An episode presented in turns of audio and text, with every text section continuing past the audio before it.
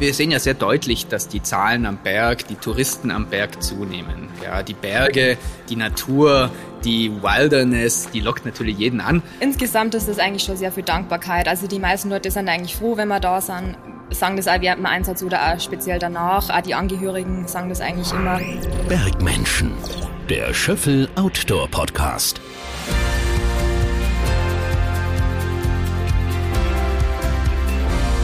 Und hier sind Sunny Love und Danny Heiß.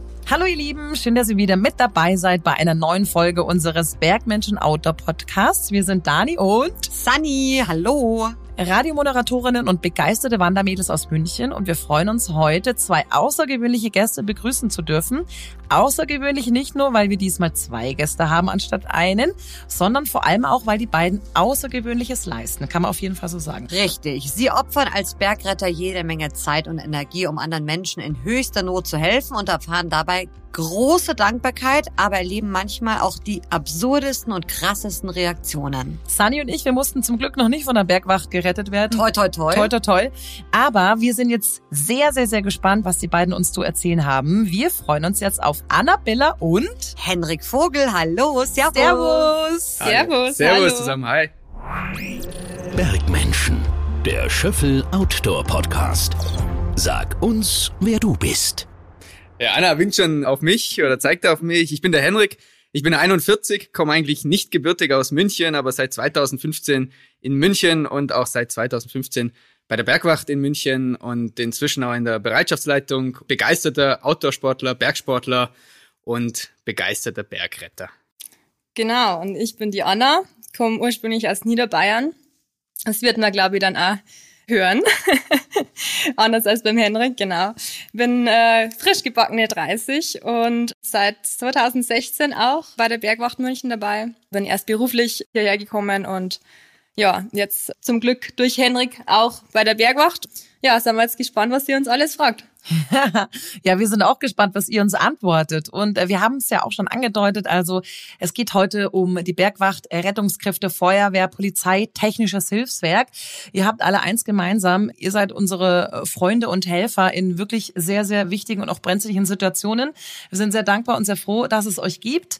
Aber wir wollen von euch wissen, vielleicht ist es nicht immer nur an Dankbarkeit. Vielleicht gibt es auch mal komische Reaktionen. Das wäre unsere allererste Einstiegsfrage. Wie reagieren die Leute auf euch? wenn sie auf euch treffen? Ja, also ich denke, insgesamt ist es eigentlich schon sehr viel Dankbarkeit. Also die meisten Leute sind eigentlich froh, wenn wir da sind, sagen das auch während dem Einsatz oder auch speziell danach. Auch die Angehörigen sagen das eigentlich immer. Es ist sehr selten, dass man da was Negatives mitbekommt, aber gibt's natürlich schon auch. Also gibt manchmal Fälle, wo die Leute vielleicht momentan auch ganz dankbar sind, aber dann danach mhm. feststellen, oh, das kostet ja was und das wussten die dann teilweise nicht. Mhm.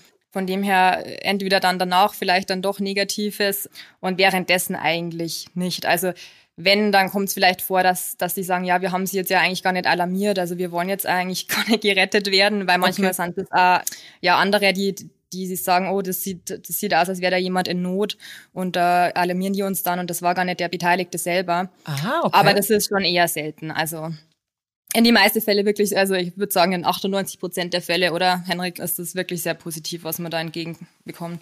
Ja, es ist schon so. Eher zwei Gedanken dazu oder zwei Erlebnisse. Das eine Mal war es tatsächlich, dass wir bei einer sehr aufwendigen Rettung vom Boden aus, weil ja die Leute gerne auch mal glauben, wir kommen wie im ZDF immer mit dem Hubschrauber.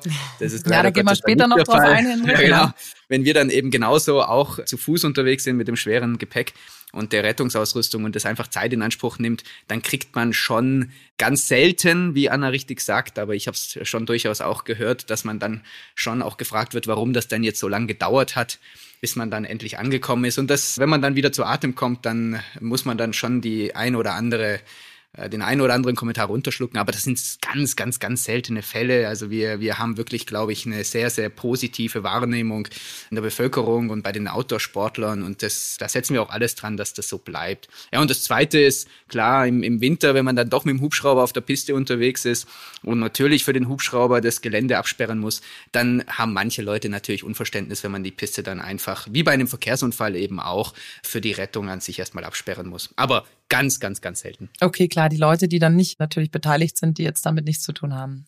wie wenn man die Rettungsgasse bitte auf der Autobahn bilden soll, wenn da ein Einsatz ist. So vielleicht, ja, oder? ganz genau. Genau. Ja. Genau, ja. Was uns natürlich total interessiert, was sind die häufigsten Fälle, die häufigsten Gründe, wofür ihr gerufen werdet? Also was tatsächlich immer mehr vorkommt, das sind Blockierungen. Also das kann man auch wirklich in den verschiedenen Bergunfallstatistiken nachlesen. Wirklich Leute, die alpin unterwegs sind und tatsächlich wirklich plötzlich heraus nicht mehr weiterkommen und nicht mehr weiter können. Und das ist einfach etwas, was man auch nicht zwangsläufig steuern kann, was einfach dann der Fall ist. Ich begebe mich in ein Gelände, in dem ich dann auf einmal nicht mehr weitergehen möchte. Und äh, dann gibt's auch wirklich kein Vor und kein Zurück mehr. Das kommt also zunehmend vor. Und so von meiner Wahrnehmung jetzt auch schon mehr und mehr auch internistische Fälle, sprich wirklich solche Geschichten wie Herz-Kreislauf, wie durchaus auch Schlaganfälle am Berg, also einfach auch Überbelastungen von Leuten, die ansonsten, naja, vielleicht das Jahr über nicht unbedingt so die sportaktivsten sind. Also schon vor allem Fälle, wo sich Menschen auch überschätzen, wenn du sagst, sie kommen nicht weiter. Oder auch, dass jetzt plötzlich, da gab es einen Steinschlag oder eine Lawine oder wirklich technisch auch für gut äh, konditionierte Menschen nicht möglich. Ja, und wir haben ja, wir sehen ja sehr deutlich, dass die Zahlen am Berg, die Touristen am Berg zunehmen. Mhm. Ja, die Berge, die Natur, die Wilderness, die lockt natürlich jeden an. Und äh, da, wo viele Leute unterwegs sind, gerade auch wenn es geröllig ist, wenn Steinschlaggefahr per se gegeben ist, dann ist natürlich auch einfach die Gefahr größer, dass der eine oder andere beim Laufen einen Stein losschlägt und darunter gehende Menschen, darunter gehende Bergsportler dann unter Umständen davon getroffen werden. Also das ist schon auch äh, das Thema Geröll und durchaus auch teilweise sich nicht so richtig im Klaren darüber sind, wie das Gelände ist und was es für Anforderungen an das Gehen und an die Technik hat, ja. Ich hatte auch einmal eine Situation, also ich, ich glaube, ich kann mich gut einschätzen und ich habe so ein bisschen Probleme mit der Höhe, aber nicht schlimm. Und ich hatte einmal einen Moment, also war eigentlich gar nicht gefährlich, aber ich hatte so eine mini, mini, mini Panikattacke, also so weiche Knie und dachte mir so, oh, oh, jetzt muss ich echt mal kurz tief durchatmen, weil da ging nichts mehr vor und nichts mehr zurück. Hat jetzt nur zehn Minuten gedauert, aber auch da ist mir bewusst geworden, okay, also ich habe anscheinend ein bisschen Probleme in brenzlichen ähm, Gegenden mit der Höhe. Gibt es das oft, Menschen, die aufgrund einer Panikattacke, weil sie Angst haben, nicht mehr weiterkommen und einfach blockiert sind? Oder löst sich das meistens dann irgendwann wieder auf? Also wir haben jetzt da keine Zahlen dazu, inwiefern die Blockierungen zustande gekommen sind. Aber es ist schon häufig so, glaube ich, das ist jetzt meine persönliche Einschätzung, dass die Blockierungen letztendlich wirklich psychologisch dann bedingt sind, genauso wie du sagst. Mhm. Und das kann aber wirklich jedem passieren. Also das passiert sogar manchmal Profi-Alpinisten. Also das ist genau zwar dort natürlich deutlich seltener, weil die sich auch besser einschätzen natürlich, aber das kommt auch da vor und manchmal kommt es eben sehr out of the blue, sage ich mal, also unvorhergesehen und ähm, gerade bei den ja, Leuten, die wir jetzt im Gelände haben, passiert es vielleicht auch eher da, wo sie sich dann versteigen, weil sie teilweise ja dem Track folgen, die sie jetzt, die sie runtergeladen haben und dann stehen sie plötzlich irgendwo und häufig ist es dann so. Die stimmen auch echt. Genau, ja, das genau. ist wirklich tricky. Also das ist, ich, also wir raten ja schon dazu, dass, dass so Apps verwendet werden, ja, weil, weil man natürlich da gut planen kann und so, aber auch die müssen natürlich gut bedient werden und haben auch ihre Tücken. Und das passiert durchaus, dass man dann halt plötzlich auf so einem Jägersteig dann steht oder dann denkt man halt, der Weg geht weiter und steigt weiter und auf einmal gibt es dann kein Zurück mehr. Und Mhm. ähm, das sind dann so typische Situationen, wo halt zu Recht dann ja gerufen wird und die Leute halt sagen, ja, also es ist hier zu steil, wir wollen hier nicht mehr weitergehen, das ist zu gefährlich für uns. Und man kann auch wirklich dann den Leuten raten, lieber frühzeitig im Zweifel die 112 zu wählen, die ja europaweit gültig ist und wo man dann automatisch bei der richtigen Leitstelle und dann auch bei der richtigen Bergrettung rauskommt, als dass man dann noch weitergeht, unter Umständen dann auch in die Dunkelheit kommt und die Rettung dann deutlich gefährlicher und aufwendiger wird. Aber li also lieber früher anrufen als später. Sind alle dankbar. Ich wollte noch kurz nachfragen bei dem Versteigen, aber generell, die Markierungen sind ja schon eigentlich überall da, wo Wanderwege sind, oder? Also wenn man dann im Zweifel sich wirklich verstiegen hat, nach den Markierungen suchen, ist, ist das schon ein guter Tipp, oder? Den ich da hab. oder was sagt ihr? Ja, natürlich, gerade in Bayerischen Alpen haben wir sehr gute ja, Abdeckung von Markierungen, von, ähm, von Wegweisern. Schildern, äh, Wegweisern, genau, danke.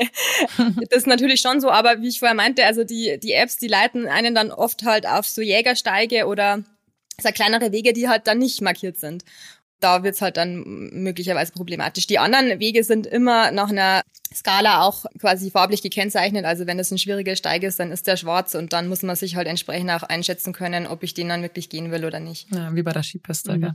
Eine Freundin zum Beispiel von mir war auch unterwegs, da war auch alles angezeigt, natürlich auch durch Wegweiser, hat sich aber ein bisschen überschätzt und musste sich dann auf einen ja, so einen kleinen Stein, der eben praktisch rausgeragt hat am Fels, retten. Wie oft sind dann eigentlich so witterungsbedingte? Weil plötzlich kam so ein Sturm, plötzlich kam Schnee, Schnee äh, Hagel und alles und sie konnte sich da gerade noch drauf retten auf diesen Steinvorsprung und musste dann gebückt, ich glaube, vier Stunden ausharren, bis dann die Bergwacht dann doch kam. Wie oft sind denn so witterungsbedingte Notfälle bei euch? Also, dass plötzlich irgendwie Schnee gekommen ist und wie oft sind die Leute vor allem auch alleine unterwegs? Ja, auch da haben wir jetzt keine Zahlen dazu, aber das ist schon ein äh, Grund, der, glaube ich, häufiger auch vorkommt, gerade in speziellen Bereichen. Also so typisches Beispiel wäre jetzt der Jubigrad, also der Jubiläumsgrad an der Zugspitze. Mhm wo man einfach sehr lange unterwegs ist und man einfach wirklich ein sehr stabiles Wetterfenster braucht, damit man das halt sicher durchgehen kann. Und Gut, da gibt's halt auch die Biwakschachtel, wo man dann zur Not unterkommt.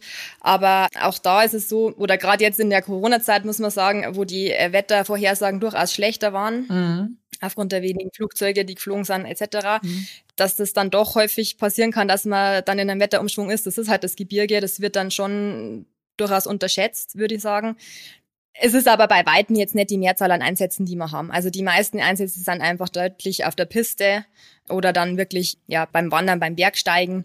Mhm. Es ist definitiv nicht die Mehrheit, aber es ist auf jeden Fall was, was man im Kopf behalten muss und wo man auch selber sich halt einfach gut vorher informieren sollte, weil das kann man halt dann doch verhindern auch oder durch gute Planung so ein bisschen umgehen.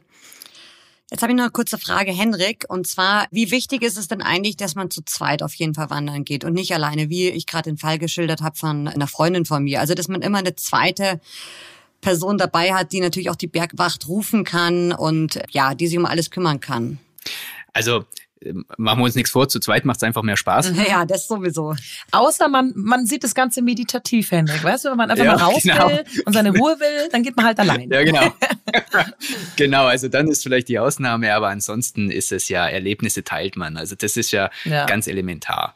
Grundsätzlich bietet es natürlich gigantisch Möglichkeiten, wenn man zu zweit unterwegs ist und dann doch im Fall der Fälle eben eine Backup-Line braucht, eine Person braucht, die entweder jemandem helfen kann oder eben die Rettung verständigen kann. Denn mhm. eine Sache ist ja ganz klar, wir haben am Berg nicht dieselbe Funkabdeckung und Mobilfunkabdeckung wie in der Stadt. Wenngleich das in der Stadt teilweise auch anders ist, aber mal, also am Berg ist es einfach so, dass man teilweise dann wirklich erstmal Funkempfang, Mobilfunkempfang suchen muss. Und das geht halt dann einfach mit einer zweiten Person.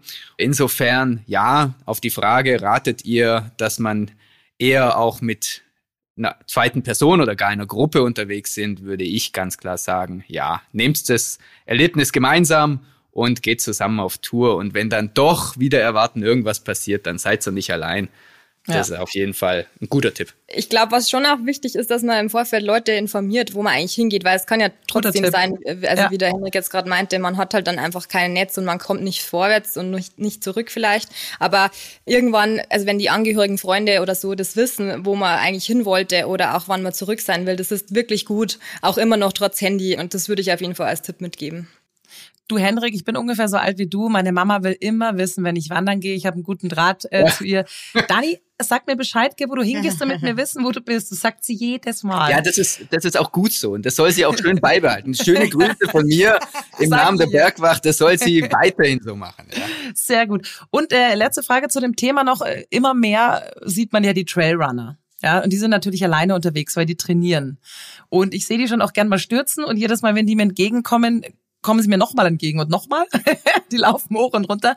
Was ist mit den Trailrunnern? Überschätzen sie sich auch oft oder ist es eher?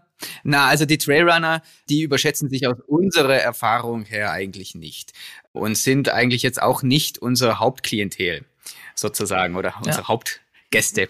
ähm, einfach deshalb, ähm, sie haben ein Gespür fürs, fürs Gelände, insbesondere dann, wenn sie schon länger unterwegs sind, sind meistens eben auch auf Hausbergen unterwegs, Trainingsbergen, die sie dann eben, wie du richtig beschrieben hast, rauf und runter ja, und rauf genau. und runter rennen. Ja. Also das sind tatsächlich, das kann natürlich sein, dass man, dass man umschnackselt, das ist natürlich ganz klar, aber eigentlich nicht das Hauptklientel. Okay.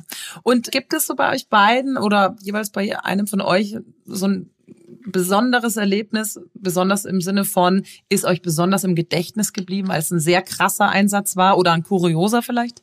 Also jeder Einsatz hat irgendwie kuriose Momente. Ein Einsatz, der mir, der mir im Gedächtnis geblieben ist, das war ein Wintereinsatz auf der Piste an einem wunderschönen Wochenendtag mit hervorragenden Bedingungen, aber teilweise noch sehr, sehr vereist. Und da sind innerhalb von anderthalb Stunden zwei Kinder verunglückt mit nahezu demselben Sturzmechanismus auf den Kopf mhm. gefallen mit dem Snowboard und äh, beide wurden auch vom Rettungshubschrauber in die Klinik geflogen und dann hat sich im Nachhinein dann durch Zufall herausgestellt, dass das zwei Geschwister oh. sind. Das ist schon etwas, Kindereinsätze und dann noch diese mhm. Geschichte. Das ist einfach etwas, wo man äh, wirklich dann auch, ja, ein bisschen drüber nachdenken muss. Und wir machen ein sehr, sehr, sehr intensives Debriefing, wirklich Einsatznachbesprechungen. Das ist auch sehr, sehr wichtig. Kann ich auch jedem immer nur, nur empfehlen, mhm. ja. Was ich ganz krass finde, euer Einsatz als Bergwacht ist ja ehrenamtlich. Also ihr bekommt überhaupt gar kein Geld. Jetzt mal so eine kleine Frage und zwar, ist es die Passion, die Leidenschaft, warum ihr das macht oder wie seid ihr dazu gekommen? Ja, das ist, äh, ich glaube, da hat jeder ein bisschen einen anderen Zugang dazu ja. tatsächlich. Also in meinem Fall war das so, dass ich 2015 für die Promotion nach München gekommen bin und ja, dann hat die das ein bisschen ein Motivationsloch und wollte auch mehr draußen machen und war da halt auch auf der Suche nach so Gleichgesinnten und dann haben wir gedacht, wow, Bergrettung, das ist ja eigentlich, gibt's ja auch noch, also da bin ich irgendwie so drauf gestoßen, dann als ich als, als Skilehrerin mal kurz gearbeitet habe und dann habe ich mir das angeschaut und mir gedacht, nein, da kann man halt äh, echt äh, was Sinnvolles leisten. Man hat eine super Ausbildung, man trifft hoffentlich dann auch irgendwie coole Leute, coole Kameraden, den Kameraden, mit denen man dann was machen kann im Berg. Ja, und so ist bei uns einfach die Kameradschaft sehr wichtig innerhalb der Bereitschaft, auch, dass man außerhalb dann gemeinsam Touren machen kann, aber eben auch, dass man ja was zurückgibt letztendlich, mhm. dass man ähm, ja Menschen auch helfen kann und das irgendwo sinnvoll ist. Anna, jetzt hast ja. du gerade angesprochen und zwar die Ausbildung. Du hast gesagt, eine tolle Ausbildung. Wie stellt man sich so eine Ausbildung vor? Ja, also die ist bayernweit geregelt. Das ist also gleich in Bayern für alle. Es ist so, dass man sich anfänglich halt bei einer Bereitschaft, also in unserem Fall jetzt eben München, mal vorstellt und sagt, was macht man, wo kommt man her. Und letztendlich äh, muss man eigentlich schon, sagen wir mal, so ein fertiger Skifahrer, fertiger Kletterer sein. Also die Ausbildung wird jetzt so nicht von der Bergwacht geleistet, sondern man muss da schon ein bisschen Allrounder sein im Berg. Dann ist es so, dass man also mindestens zwei Jahre Ausbildung hat. Also erst macht man Eingangstests sozusagen, wo man dann aufgenommen wird und wenn man die besteht in der Bereitschaft, dann wird die Ausbildung in der Bereitschaft eben durchgeführt und dann bayernweit aber getestet. Ja, das sind so Prüfungen in der Winterrettung, in der Sommerrettung, behelfsmäßig, planmäßige Rettung, dann auch ja Naturschutz tatsächlich, weil wir ja ursprünglich eigentlich eine Naturschutzorganisation waren. Das ist ja immer nur erhalten geblieben sozusagen als Baustein. Dann natürlich die Luftrettung, die wir immer wieder dann später dann jährlich üben in unserer ähm, Halle in Bad Tölz. Das ist eine Simulationshalle, wo zwei Helis hängen, wo wir üben können. Ja, das dann eben dann im, in Summe fünf Prüfungen, die man eben über zwei Jahre dann hinweg durchführt. Und wie war es bei dir, Henrik? Wie bist du dazu gekommen zur Bergwacht? Also bei mir war es so, dass ich schon bevor ich nach München gekommen bin, auch begeisterter Bergsportler war, Hochtourengeher war, regelmäßig klettern war, dann, als ich nach München gekommen bin, schon ein bisschen was als, als Ausgleich brauchte, auch um ja, routinierter am Berg zu werden, in, im Fall der Fälle sozusagen. Und kurz zuvor bin ich in einem Schneebrett gelandet, was sich gelöst hat. Und das war dann so der letzte, naja, sarkastisch gesagt, der letzte Anschub sozusagen, was mich dann dazu gebracht hat. Und dann bin ich 2015, bin ich dann zur Bergrettung. Cool. Und wir haben es ja vorhin schon gehabt, also ehrenamtlich ist das Ganze, aber was vor allem auch bei mir dann immer im Kopf ist, Dani, Also wenn du die Bergrettung holst, dann wird's teuer für Ja. dich. Also ja, wer, wer trägt die Kosten? Wie läuft es ab? Vielleicht nochmal, um da Missverständnisse auszuräumen. Wenn Ja. ich jetzt freiwillig in den Berg gehe und ich habe mich überschätzt und komme nicht mehr weiter, ich muss euch holen, ihr rettet mich. Wer zahlt was und wie? Also, wenn wir davon ausgehen, dass der Einsatz gerechtfertigt ist und dass der Anruf bei der Bergrettung gerechtfertigt ist. Das muss man wirklich dazu sagen, weil manche wirklich glauben, ich gehe den Berg hoch und lass mich mit dem Hubschrauber runterfliegen. Wenn jetzt wirklich was passiert, dann bezahlt man grundsätzlich erstmal nichts. Das übernimmt die Krankenkasse. Die Bergrettungseinsätze sind natürlich je nach Einsatzmittel unterschiedlich teuer. Und gerade sobald der Hubschrauber kommt, der natürlich das teuerste Rettungsmittel überhaupt ist und der eben nicht nur für die Bergrettung da ist, sondern auch ganz, ganz, ganz, ganz, ganz viele Dinge in der Straßenrettung macht, der kostet einfach sehr viel Geld. Okay. Da kriegt man aber normalerweise im Hintergrund dann nichts mit. Es empfiehlt sich natürlich schon auch über Versicherungen. Bei Mhm. verschiedenen Alpinorganisationen kann man das ja letztlich mit abschließen in der Mitgliedschaft, Mhm. dass man da eben einen zusätzlichen Schutz Ja, hat. genau, genau. Ja. Ansonsten ist es tatsächlich so, viele Leute glauben, wir machen das hauptberuflich. Das ist in Deutschland eben so in der Form nicht. Wir haben 5700 Bergwachtlerinnen und Bergwachtler allein in Bayern und von denen sind 99,9 Prozent wirklich ehrenamtlich Mhm. unterwegs. Und die Bergrettung selber finanziert sich eben halt aus drei Töpfen. Das ist zum einen eben über diese Zweckverbände des Rettungsdienstes bei Einsätzen, dann zum anderen eben über Gelder vom Innenministerium und zum dritten eine ganz wesentliche Säule natürlich auch durch Spenden und private Förderungen. Aber wir als Bergretter, wir machen das tatsächlich aus Mhm. Leidenschaft. Mit welchen Vorurteilen habt ihr dann noch zu kämpfen, wenn wir jetzt gerade schon bei so ein bisschen Missverständnissen sind? Ich glaube, das hat sich ein bisschen gewandelt über die Zeit. Also anfänglich, wir haben jetzt letztes Jahr 100 Jahre Bergwacht gefeiert. Anfänglich, als die Bergwacht als Organisation gegründet wurde, war das ein bisschen so eine Alpinpolizei. Das heißt, da haben die halt kontrolliert, ob zum Beispiel Edelweiß geklaut wurde etc. Ähm, oder auch so Sittenwächter waren das damals. Also da wurde waren natürlich also nicht nur Vorurteile, das war schon durchaus gerechtfertigt, dass dass die da nicht ganz so gern gesehen waren. Also das müssen ganz wilde Zeiten früher gewesen sein, so ähm, 20er und, und etwas später. Jetzt heutzutage, glaube ich, ist das ein bisschen anders. Also ich weiß noch, als ich jünger war und bei mir in Niederbayern am Berg Skifahren gelernt habe, da habe ich mir gedacht, am Mai, äh, die Bergwachtler, das sind ja lauter Männer und besonders gut Skifahren dann auch nicht. Wer ist das? Deswegen war das auch ganz witzig, als dann mein Papa zu mir gesagt hat, was, du gehst jetzt zur Bergwacht, das sind doch nur lauter Männer. Aber ja, das hat sich natürlich gewandelt und äh, inzwischen sind wir auch ein paar Frauen und ja, ich glaube, wir haben jetzt auch einfach deutlich nochmal von der Ausbildung sehr viel dazu gewonnen die letzten Jahre, auch medizinisch, ah, das habe ich vorher vergessen, ja. Große Medizinausbildung haben wir natürlich auch. Ah, jetzt wird's interessant. Ja, ja klar, super. Ja, das ist so das. Also eigentlich so viele Vorteile haben wir jetzt momentan nicht. Ich glaube, wir leben jetzt gerade in einer günstigen Zeit auch mit so Bergretter-Sendungen, ähm, wo man dann eher ein bisschen überzeichnet wird, ja, und das vielleicht ein bisschen zu krass dargestellt wird, als was wir dann wirklich machen. Aber Habe ich ja vorhin schon gesagt. Ihr seid halt auch die Fraktion Freund und Helfer, Ja. ganz klar. Und schön, dass es euch gibt vor allem. genau, nee, definitiv. Danke. Du hast es gerade schon angesprochen, Anna, 100 Jahre Bergwacht. Da kommen wir gleich nochmal dazu, da wollen wir nochmal ein bisschen nachbohren.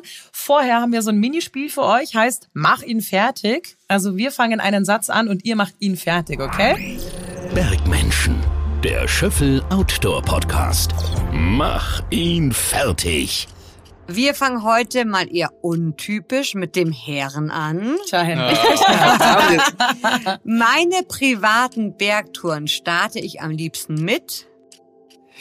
äh, guten Freunden. Anna, meine Kraft für Beruf und Bergwacht tanke ich auf bei. beim Bergsteigen, natürlich. Deine Energiequelle, genau. Als promovierter Wirtschaftswissenschaftler profitiere ich beim Einsatz von. Ja, strukturiertem Denken. Äh, Das, das glauben mir meine Kollegen nicht, aber das ist ganz sicher so. Mhm, okay.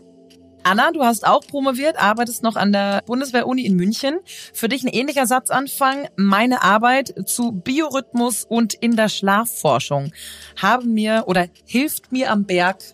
Indem ich ausgeschlafen in die Berge starte, was natürlich total gelogen ist. Weil Könnte man denken jetzt. Weil ich natürlich unter der Woche mehr schlafe als am Wochenende. An Anna, als Bergreiterin schätze ich besonders An Henrik?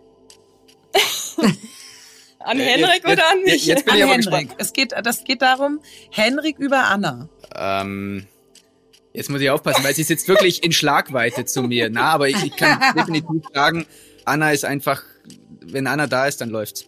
Cool. Okay, drehen wir den Spieß um. Geht jetzt an dich, Anna, über Henrik. Bei der Bergwacht ist Henrik bekannt dafür, dass. Ja, viel redet. Ist das jetzt hinderlich oder förderlich bei der Nein, Rettung? das ist sehr hilfreich tatsächlich. Er ist ein Macher und er redet. Anna, du hast es vorhin schon angesprochen. Es gibt 100 Jahre Bergwacht. Was hat sich denn in den letzten Jahren verändert? Was hast du so mitbekommen? Ja, da bin ich natürlich jetzt ein bisschen wenig lang dabei, um das wirklich so fundamental zu beurteilen. Ich denke, dass was sie, sagen wir mal, so seit den 90er Jahren vielleicht verändert hat, war tatsächlich einfach, dass Frauen dann auch dazukamen. Das war leider erst dann echt in die 90er Jahre der Fall, also echt spät. Was glaubst du, warum, Anna? Ja, weil das tatsächlich vorher verboten war. okay. Also es hat sich dann doch eine Frau so als Vorreiterin quasi etabliert und da ein bisschen kämpferisch äh, sich ja engagiert. Und dann wurde das natürlich auch geändert, aber es war sehr lange ähm, dann doch etwas ja männerlastig, sage ich jetzt mal. Ich denke, dass das durch einfach durch Frauen dann auch einfach ein bisschen anders wurde vom Umgang miteinander. Also ich mag das jetzt gar nicht beurteilen, einfach nur, dass es anders wurde. Das denke ich, hat sich auf jeden Fall geändert und ja, vielleicht auch, dass wir zwar jetzt insgesamt kein Nachwuchsproblem haben, aber dann doch gerade in die ländlichen Bereiche, wo die Bereitschaften natürlich, ja, Bereitschaftsdienst haben wirklich im echten Sinne, also auch einfach am Tag in ihrem Job dann auch ausrücken müssen, mhm. dass dann natürlich mehr und mehr Arbeitgeber sagen, na, also das, das wollen wir jetzt nicht unterstützen, weil so ein Einsatz, das kann halt schon mal einen halben Tag dauern oder, oder länger. Und das ist dann in der Arbeitszeit und kann man auch irgendwo nachvollziehen, dass halt gewisse Arbeitgeber das dann nicht unterstützen. Und ich glaube, früher war das ja noch mehr unterstützt. Und das, denke ich, hat sich wahrscheinlich da schon ein bisschen geändert. Ja, Anna, jetzt hast du gerade eben schon gesagt, dass die Männer eben, wie gesagt, eigentlich damals waren so, was weiß ich denn, 100 Prozent, ja, das war verboten. Und meine Frage ist jetzt noch, ich denke mal, das hat damit auch wahrscheinlich auch zu tun, jetzt nicht nur das Verbot, sondern auch der Hintergrund, dass es natürlich auch ein schwieriger Job ist. Man muss viel schleppen, Körperlich, meinst du? man muss Mhm. wirklich ganz körperlich fit sein und man muss viel Kraft haben. Ja, also das spielt natürlich eine Rolle, genau. Also das hat man natürlich in andere Organisationen, wie jetzt zum Beispiel bei der Feuerwehr oder so auch das, äh, das Thema. Und es ist natürlich so, da braucht man auch nicht das Schönreden, dass also ich jetzt auch manche Sachen dort also einfach nicht mache, ja, weil ich jetzt jemanden, der 100 Kilo wiegt und dann im Akia abtransportiert werden muss oder vor allem in der Gebirgstrage, also da tue ich mir halt dann körperlich schon schwer. Es ist klar. Oder auch über lange Zeiträume dann ähm, den zu transportieren. Aber nichtsdestotrotz gibt es ja natürlich auch Aufgaben, die man da verteilt. Also du hast ja pro Einsatz dann immer jemand, der zum Beispiel Einsatzleitung macht oder das koordiniert oder auch zum Beispiel Patientenbetreuung macht oder auch ganz normal ja, also einfach normale Abtransporte, die ja dort durchaus machbar sind. Also man teilt sich das dann einfach je nach Team dann gut ein und verteilt die Rollen so. Und auch innerhalb von Männern ist es ja so, da hat auch nicht jeder das Talent für alles. Da wird ja auch aufgeteilt. Der Mhm. eine macht das, der andere ist eher der Koordinator, Mhm. der dritte kennt sich gut aus im Gebiet und da kann man das dann einfach gut verteilen. Ich will jetzt da auch gar nicht unbedingt so ein Klischee aufmachen, aber ich denke mir trotz allem auch in gewissen gefährlichen Situationen, gerade so am Berg und, und äh, Schnee und Eis, ist ja auch das Mentale wichtig. Ich möchte jetzt den Männern das nicht absprechen, dass die äh, das auch äh, gut drauf haben. Aber wisst ihr, was ich meine? Natürlich gibt es einerseits die körperliche Rettung hier, tragen, was auch immer. Und du meinst die Ruhe Ja, der die Frau. Ruhe. Ich meine, die Menschen sind ja erstmal oft in Panik, wenn man dort ankommt. Wisst ihr, was ich meine? Ja. Stell, also ich will jetzt nicht unbedingt dieses Klischee bedienen, dass das Frauen besser können, aber ich glaube, das ist ein wichtiger Aspekt. Diese soziale Kompetenz. Darf ich das so sagen oder schimpfst du mich jetzt, Henrik? Na, na, um Gottes Willen. Ich, ich sehe es genauso. Und es ist wie im wahren Leben auch. Die Mischung macht's Mhm. und die, die Kombination aus, aus Bergretterinnen und Bergrettern ist, glaube ich, in stressigen Situationen einfach eine gute Balance. Und es ist, wie ihr richtig gesagt habt, es äh, gibt einfach Leute, die reagieren auf bestimmte Retter, Persönlichkeiten und Charaktere natürlich unterschiedlich. Und dann ist es einfach gut, dass man da unterschiedliche Ressourcen zur Verfügung hat. Und insofern alles gut. Ja, ist auch absolut geschlechterunneutral. Es ist einfach der Mensch an sich Genau. und der eine kann das besser und der andere Ich das. glaube, was die Dani gemeint hat, war die Einfühlsamkeit, die Ruhe Die- der Frau. ja, aber das können auch Männer also sein. da- Du wärst jetzt vielleicht ein bisschen hektisch am Berg, weißt du? Da muss ich jetzt schon ein bisschen, da muss ich Wahrscheinlich. jetzt schon ein bisschen Lanze brechen für die modernen Männer. Ja. aber das müssen wir mal Ja, wann anders absolut. auskatteln. Machen wir. Machen Henrik. wir. Okay, ihr beide, also nochmal zurück zum Jubiläum. Ihr habt, da gab es, glaube ich, auch im vergangenen Jahr war das eine Jubiläumsausstellung, wo ihr so ein bisschen in der Geschichte gewühlt habt. Ja, geringfügig Zeit investiert haben. äh, also ein gutes Jahr waren, glaube ich, Anna und ich damit Ja, beschäftigt. die anderen und natürlich. Also wir waren so zwölf Leute. Ich glaube, eineinhalb Jahre Ja. waren wir beschäftigt, ja. Habt ihr auf jeden Fall tief in der Geschichte gegraben. Der Bergwacht, was hat euch denn da so besonders überrascht oder vielleicht auch beeindruckt? Ja, also für mich ist es nach wie vor, ich sag's immer wieder, also beeindruckend einfach wie, ja, wie viel die früher schon geleistet haben mit so wenig Mitteln, mit wenig Ausstattung, mit wenig, ja, gutem Material und wie zäh die dann da einfach waren bei den Einsätzen. Und dann entsprechend auch ein gewisses Kletterkönnen schon hatten für die Zeit und einfach echt tolle Alpinisten schon waren und das finde ich schon extrem unter diesen erschwerten Bedingungen. äh, Da fühlt man sich heutzutage schon fast ein wenig verweichlicht. Also das ist schon extrem, was die früher zu dieser Zeit geleistet haben. Das hat mich so am meisten, glaube ich, beeindruckt. Und was mich beeindruckt hat, war wirklich neben dieser, dieser haudegen Zeit sozusagen und diesem, diesem alpinistischen Mut und Können auch der Pioniergeist, der Erfindergeist, der Pioniergeist aus nichts heraus Rettungsmaterialien, Rettungstechniken zu entwickeln, die teilweise heute mit vielleicht leichter Modifikation im Material, aber noch so Usus sind. Stichwort Mhm. Akia, Gebirgstrage. Mhm. Ähm, das ist schon sehr faszinierend. Ja. Vorhin hattest du es auch noch angesprochen, Anna, mit dem Stichwort Nachwuchs. Kennt man, dass im Ehrenamt Nachwuchs eher spärlich gesät ist? Habt ihr da Probleme, Nachwuchs zu finden, so generell? Oder wird es vielleicht sogar beliebter? Weil ich meine, die Vorteile sind auf jeden Fall gegeben, finde ich, unabhängig von dem Geld. Ähm, es kommt wirklich drauf an. Es kommt wirklich drauf an. Also grundsätzlich erlebt der Outdoor-Sport natürlich einen gigantischen Boom und auch die Bergrettung erlebt natürlich einen Boom, weil es ein sehr faszinierendes Hobby, eine sehr faszinierende Leidenschaft sein kann. Und insofern geht es eigentlich im Großen und Ganzen, aber es ist natürlich auch so, dass insbesondere natürlich Bergwachtbereitschaften, die zum Beispiel am Speckgürtel von München hängen, so die Münchner Mhm. Hausberge, dass die natürlich Nachwuchsschwierigkeiten haben, wenn dann die Jugend abzieht, zum Beispiel nach München zum Studieren. Und das ist natürlich ein, ein großes Thema. Das haben auch andere Rettungsorganisationen, die sehr viel mit Freiwilligkeit eben arbeiten.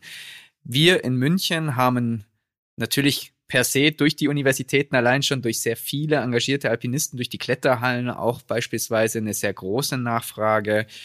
Also wir haben keine Nachwuchssorgen. Wir kommen des Öfteren durchaus auch von den Prüflingszahlen ja, können wir schon fast eine eigene Prüfung stellen. Aber das ist tatsächlich dann eher eine Ausnahme. Für gewöhnlich ist es dann schon durchaus auch, kann es knapp werden, ja. Okay. Hendrik, Anna, jetzt geht's ins Eingemachte und zwar Jetzt erst. die Okay. steile These. Und die These kommt von mir. Und dann habt ihr kurz Zeit zur Antwort.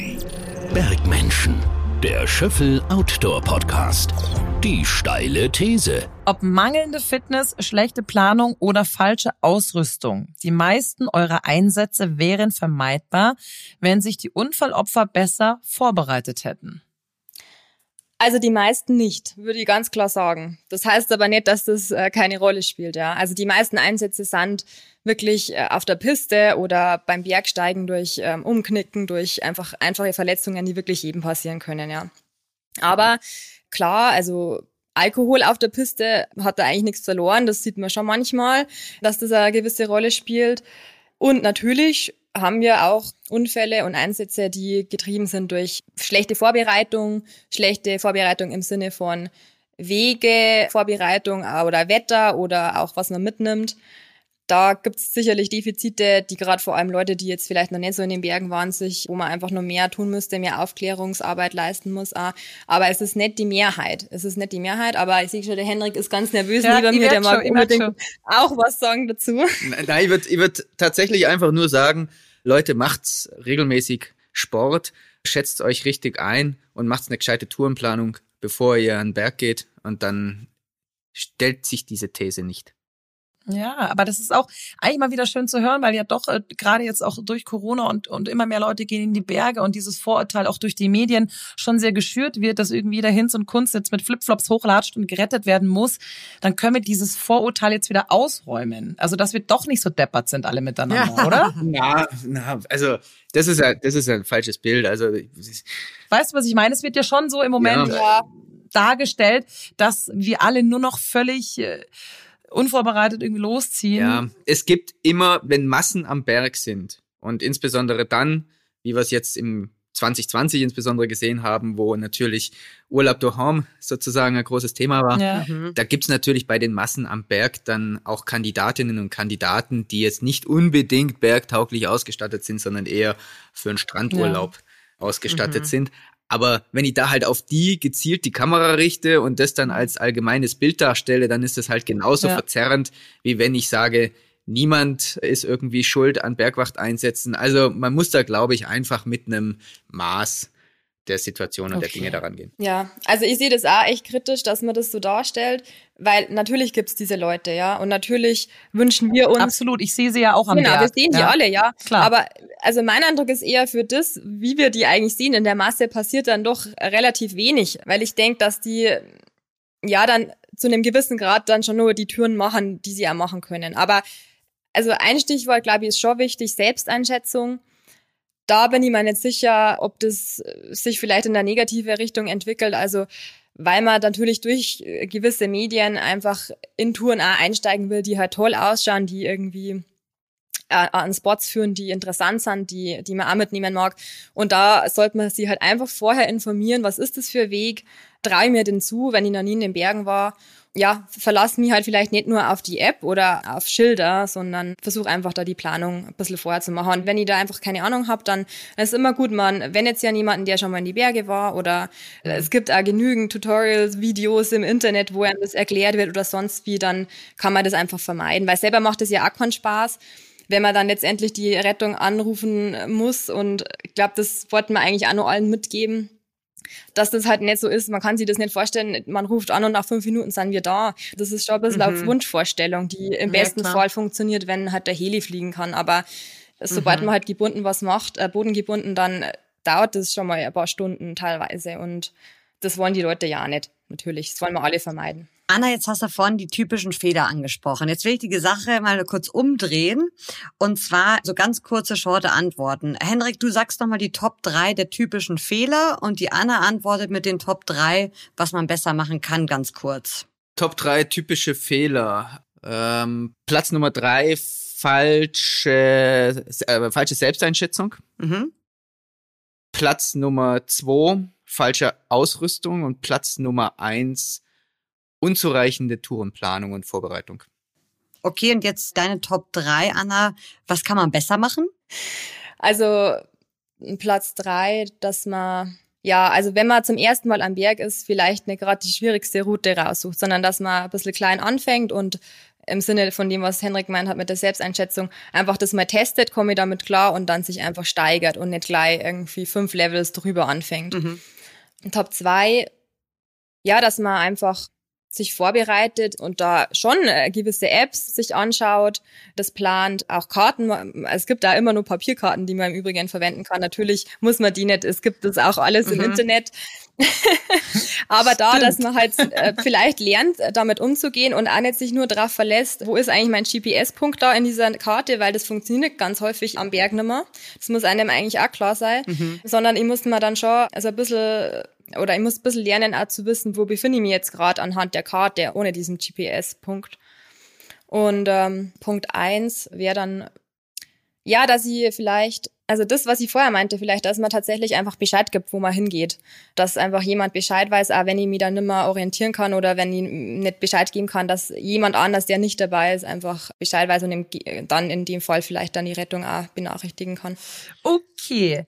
Frage zum Thema Unfallort ihr trefft auf die Leute, die euch gerufen haben. Wie geht's euch damit, wenn ihr merkt, also das, was wir gerade hatten, haben sich völlig überschätzt, völlig falsche Klamotten, schlechte Ausrüstung.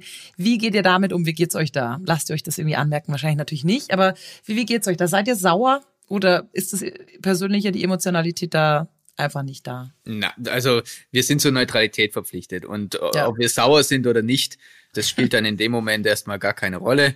Wir sind eine professionelle Rettungsorganisation und wir gehen grundsätzlich, also ich kann jetzt natürlich nur für mich sprechen, aber ich hoffe, das ist bei den anderen dann auch der Fall. Ich persönlich gehe nicht davon aus, dass die Person das in bestem Wissen gemacht Mhm, hat Genau. und quasi nach dem Motto, jetzt schauen wir mal, wie lange die brauchen, bis sie da sind und im Idealfall bringen sie noch einen Hubschrauber mit und machen hier eine totale Materialschlacht und Mega-Action und ich halte die Kamera drauf. Mhm. Insofern, jeder hat das Recht auf Hilfe, wenn er in Bergnot ist. Das ist ganz, ganz wichtig und da können wir auch alle zusammen stolz drauf sein, dass es dieses System so gibt. Und da obliegt es mir und den anderen Bergretterinnen und Bergrettern nicht, darüber zu richten und zu urteilen. Also ich Mhm. sehe das eher als Chance, dass man das halt auch ein bisschen als Aufklärungsmoment dann nutzt und sagt, also wenn das eben eher klar ersichtlich ist, dass das halt aufgrund dieser Tatsache, dass jetzt wenig vorbereitet wurde, zum Beispiel ähm, Mhm. entsteht, dass man dann sagt, dass man Tipps gibt, wie man sie besser vorbereitet, welche essentiellen Sachen man dann doch mitnehmen sollte oder was man einfach in Zukunft vermeiden kann. Aber meistens sind die Leute dann schon sehr einsichtig, also die wissen das dann schon Mhm. selber. Ich glaube, was uns eher sehr nervt, und das kennt man aus dem Straßendienst, ist, wenn es halt dann einfach äh, Leute gibt, die den den Ablauf verhindern in, oder behi- behindern, indem Mhm. äh, dann gefilmt wird, was einfach gar nicht geht wegen Privatsphäre einfach und äh, einfach Schaulustige. genau Schaulustige, Mhm. sowas das das wollen wir nirgends haben, äh, weder im Straßenrettungsdienst nur bei uns. Ihr habt es jetzt schon mehrfach angesprochen, wir sind da noch gar nicht drauf eingegangen, was der Hendrik jetzt auch wieder erwähnt hat mit dem Helikopter. Weil man sich das ja so vorstellt, wenn ich irgendwo am Berg hänge, kommt der Heli. Nee, also da gibt's ja, ich kenne auch den Fall von Sunnys Freundin, wo dann wirklich mit diesen, da wo, mussten, das hat halt alles ewig gedauert, auch aufgrund des Wetters, und dann mussten erstmal diese, ich weiß jetzt nicht, wie es heißt, Pickel. Pickel ins in den Berg geschlagen werden und es war ein ein sehr schwieriger Ort, um überhaupt dahin zu kommen. Vielleicht könnt ihr da noch mal einen kurzen Einblick geben, wie man sich jetzt wirklich als Laie auch so eine Rettung tendenziell vorstellen kann. Wie gesagt, es kann auch der Heli ja nicht überall landen. Ich meine, was gibt's da für Möglichkeiten für euch? Ja, was was sind so die Wege nach oben? Ja, genau, Wege nach oben. Also bei uns muss glücklicherweise der Heli für gewöhnlich am Berg nicht unbedingt landen können, weil wir natürlich auch die Möglichkeit der Windenrettung haben. Aber der zentrale Punkt ist, der Pilot entscheidet, kann er anfliegen oder nicht. Und wenn es das Wetter nicht zulässt, dann kann der Hubschrauber eben nicht kommen. Und dann muss man es bodengebunden machen. Wie läuft so eine Rettung für gewöhnlich ab? Wenn ein Bergunglück passiert und man die 112 wählt, dann kommt man bei der Feuerwehrleitstelle raus, bei der Rettungsleitstelle raus, in deren Funknetz man quasi mit dem Handy eingeloggt ist. Die leitet den Einsatz weiter an die zuständige Bergrettungsorganisation oder Bergwachtbereitschaft und da meldet sich dann für gewöhnlich der Einsatzleiter, der dann als Ortskundiger natürlich das Gebiet genau kennt. Und, äh, Oder unter- die Einsatzleiterin. oder die Einsatzleiterin, selbstverständlich, danke Anna. Ganz genau. wichtig. Und äh, da kommt es natürlich durchaus auch zu telefonischem Rückkontakt zum Anrufer beziehungsweise zur Anruferin. Und so läuft dann die Rettungskette an. Und der Einsatzleiter oder die Einsatzleiterin vor Ort entscheidet dann letztlich über die einzusetzenden Einsatzmittel. Und wenn es natürlich zeitkritisch ist, Stichwort Herzinfarkt, Stichwort Reanimation, Stichwort Absturz und das Wetter tauglich ist, dann wird selbstverständlich versucht, einen Hubschrauber zu organisieren. Aber die sind eben ganz oft auch äh, so auf der Straße gebunden oder im freien Gelände. Und so oder so versucht man, die schnellstmögliche Rettung zu initiieren. Wir machen jetzt mal den hypothetischen Fall, dass jemand ja das erste Mal in die Berge geht. Was muss ich beachten, um nicht ein Fall von euch, von der Bergrettung zu werden? Woher weiß ich, dass ich eine Tour schaffe? Ja, es Ein steht ja Gast. immer so, Ein Gast. Genau, es steht ja immer da, leicht, mittel, schwer, wie viele Höhenmeter das Ganze hat. Wie kann ich das abchecken? Ja. Entweder man kauft sich halt einen Wanderführer zum Beispiel, da wird es immer schön unterschieden in leichte Touren, mittlere, schwere Touren oder auch eben auf entsprechende Portale.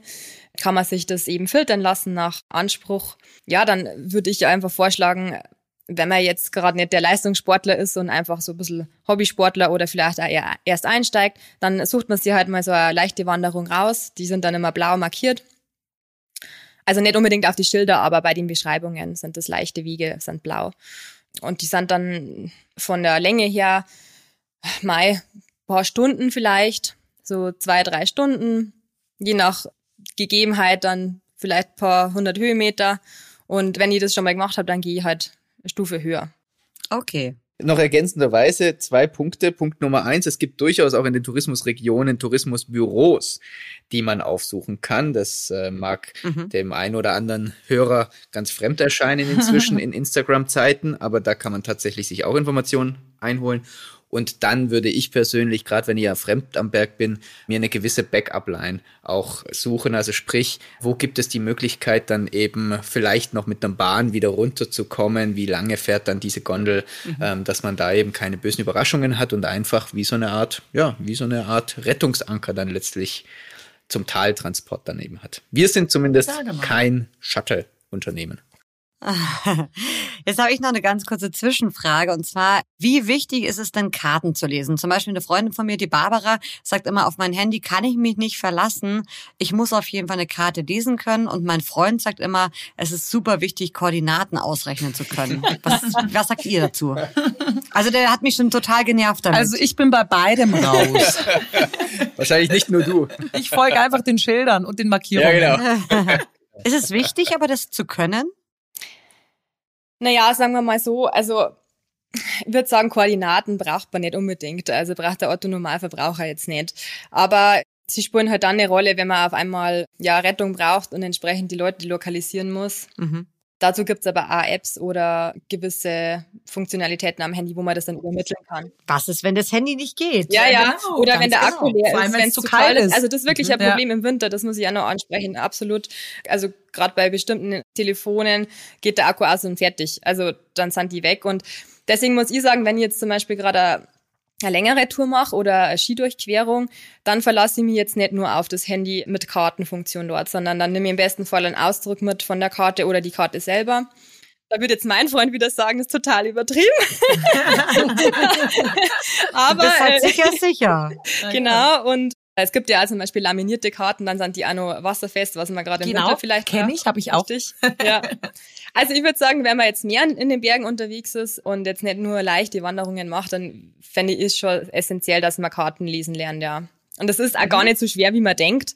Also wenn man sich einfach ein bisschen damit beschäftigt, dann kommt man da schon rein. Sehr gut. Und in Bezug auf die Bergrettung, falls es dann tatsächlich doch mal irgendwie zu einem Anruf kommt, dann wäre es durchaus auch hilfreich, vielleicht dem Einsatzleiter, der Einsatzleiterin sagen zu können, wo man abgebogen ist, ob es vielleicht irgendwo eine ganz markante Weggabelung war.